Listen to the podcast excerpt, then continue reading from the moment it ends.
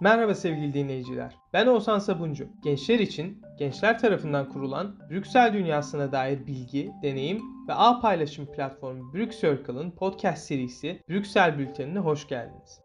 Geçtiğimiz hafta boyunca hepimizin en sevdiği skandal haline gelen Qatargate'de epey gelişme oldu. Bunlardan en büyüğü ve bence en komiği de doğrudan Avrupa Parlamentosu Başkanı Roberta Metzola'nın başrolü olduğu bir olay silsilesiydi. İlk olarak hafta ortasında Avrupa Parlamentosu vekillerinin aldıkları hediyeleri kimden ve ne gerekçeyle aldıklarını ve hediyenin tahmini değerini açıkladıkları bir liste yayınlandı. Bu listede Metsola'nın sayfalar dolusu hediyeler aldığı görüldü. Ben de bir inceleyeyim dedim ama toplamda 140 hediyenin bulunduğu listede çikolatalar, atkılar, vazolar, şaraplar, kitaplardan tutun Fas'ta bulunan bir binanın ahşap ve altından bir modeline, altın işlemeli elbiselere, hediyelik mücevherlere kadar bir dolu şey görünce biraz tadım kaçtı ve incelemeyi bıraktım. Diyebilirsiniz ki AB'nin en büyük 3 kurumundan birinin başkanı. Elbette o kadar hediye gelecek. Tamam kabul.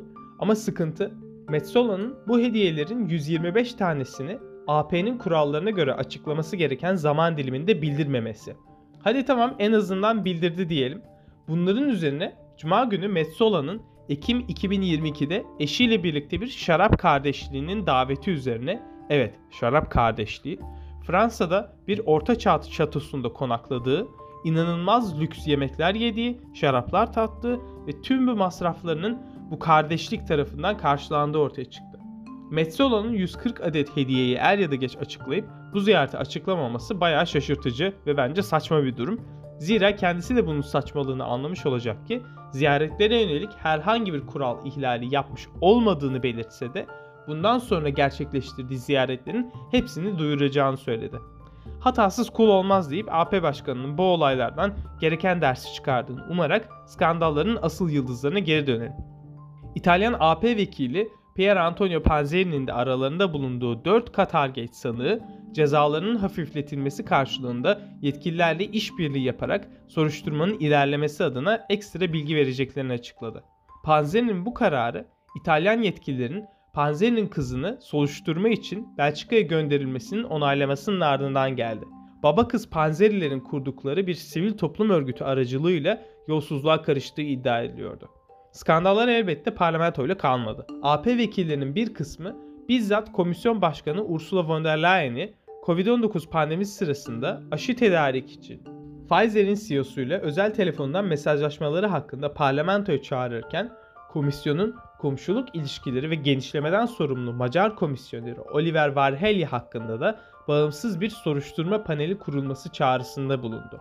Varhelyi'nin Sırbistan'la ve Bosna Hersek'teki Sırp milliyetçilerle olan bağlantılarından bir süredir şüphe duyuluyordu. AP vekilleri Macar komisyonların Bosna'da Sırp ayrılıkçılara destek verip vermediğinin soruşturulmasını istiyor. Ancak bu talepten ne çıkacağı meçhul.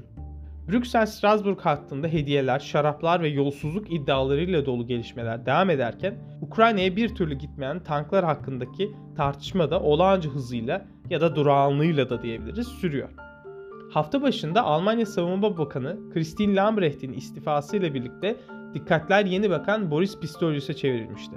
Ancak daha Pistorius bismillah demeden Alman şansölye Olaf Scholz, ülkesinin Leopard 2 tanklarının Ukrayna'ya gönderilmesi hakkında bir karara varmadıklarını yine dile getirdi. Tabi bir yanlış anlaşılma olmasın, Lambrecht'in istifasının tanklarla doğrudan alakası yok. Eski bakan zaten uzun süredir eleştiri oklarının hedefindeydi. Alman ordusunun ekipman konusundaki feci durumu, oğluyla birlikte bir ordu helikopterini kullanarak seyahat etmesi ve Rusya'nın Ukrayna'yı işgalinde koskoca ülkenin açıkladığı ilk destek paketinde sadece 5000 adet miğfer yer alması, onu da binbir türlü bahaneyle geciktirilmesi gibi şeyler Lambrecht'i koltuğundan etti. Güncel durum ise bir hafta öncekinden çok farklı değil. Ukrayna'ya destek veren ülkelerin temsilcileri gönderilen askeri yardımlar için kilit bir üs olan Almanya'nın Ramstein kentinde haftanın sonuna doğru bir araya gelmişti. Scholz'un burada yoğun baskıya boyun eğerek en sonunda doğrudan ülkesinin envanterinden olmasa da Polonya ve Finlandiya gibi ülkelerin Leopard 2 transferlerine onay vermesi bekleniyordu. Ama umulan maalesef gerçekleşmedi ve Alman liderin haftalardır sürdürdüğü ABD tank yollarsa biz de yollarız tutumunu koruduğu öğrenildi. Bu durum kimseyi mutlu etmiyor. Çünkü ABD yakın zamanda herhangi bir ana muharebe tankı yollamaya niyetli değil. Ancak Polonya Başbakanı Mateusz Morawiecki, Almanya'nın onayı olsun ya da olmasın kendi ülkesinin Ukrayna'ya Leopard 2 yollamaya hazır olduğunu ve Almanya'dan onay beklemeden hareket edeceklerini hafta boyunca yaptığı açıklamalarla yineledi. Tank da tank ne var bunda Rus tankları Ukrayna'da keklik gibi avlandı zaten diyen birçok gözlemci de var elbette. Ancak hem batı yapımı tankların Rus tanklarına kıyasla daha farklı özellikleri olduğunu hem de Ukrayna'nın baharın yaklaşmasıyla birlikte olası bir Rus saldırısını durdurup karşı saldırıya çıkma ihtimalini güçlendirebileceğini düşünürsek Ukrayna'nın tank da tank diye tutturmasının bir sebebi vardır diye düşünüyorum. Bütün bunları dinledikten sonra e bu arada Davos'ta Dünya Ekonomik Forumu da vardı ona hiç değinmedin diyenleriniz olacaktır diye düşünüyorum. Ondan da kısa bir bahsedelim. Davos'a bu sene geçtiğimiz yıllara kıyasla sayıcı daha az ve daha düşük mertebede yetkililerin katıldığı gözden kaçmazken zirvedeki gündem elbette ki her sene olduğu gibi yine epey önemliydi. Zirvede ABD ve AB arasında yaşanan ticaret geriliminde yeni bir cephe açıldı. Çünkü zirveye gelen ABD'li kongre üyeleri ve diğer yetkililer ile Avrupalı mevkidaşları arasındaki görüşmelerdeki neredeyse tek konu ABD'nin enflasyonla mücadele paketi ve bunun AB'ye yansımaları oldu.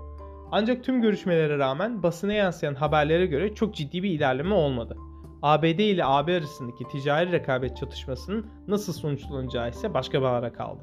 Tabi Davos'ta bile Scholz ve tank tatsızlığı çok konuşuldu. Ancak bu konuyu etraflıca değerlendirdiğimiz için tekrardan dönmeye gerek yok. Bunun dışında küresel ısınmayla mücadele ve Davos katılımcısı ülkelerin Rusya'ya yönelik tutumları gibi konularda zirvede masaya yatırıldı. Ancak diğer konulara benzer şekilde ortaya elle tutulur bir sonuç çıkmadı. Daha da Davos'a gelmeyi gerektirmeyecek bir zirve daha geride kalırken Brüksel bülteninin de bir haftasını kapatıyoruz sevgili dinleyenler. Davos'un aksine bir sonraki haftada bizlerle olmanız dileğiyle Brüksel bültenini ve Brüksel takipte kalın. Hoşçakalın.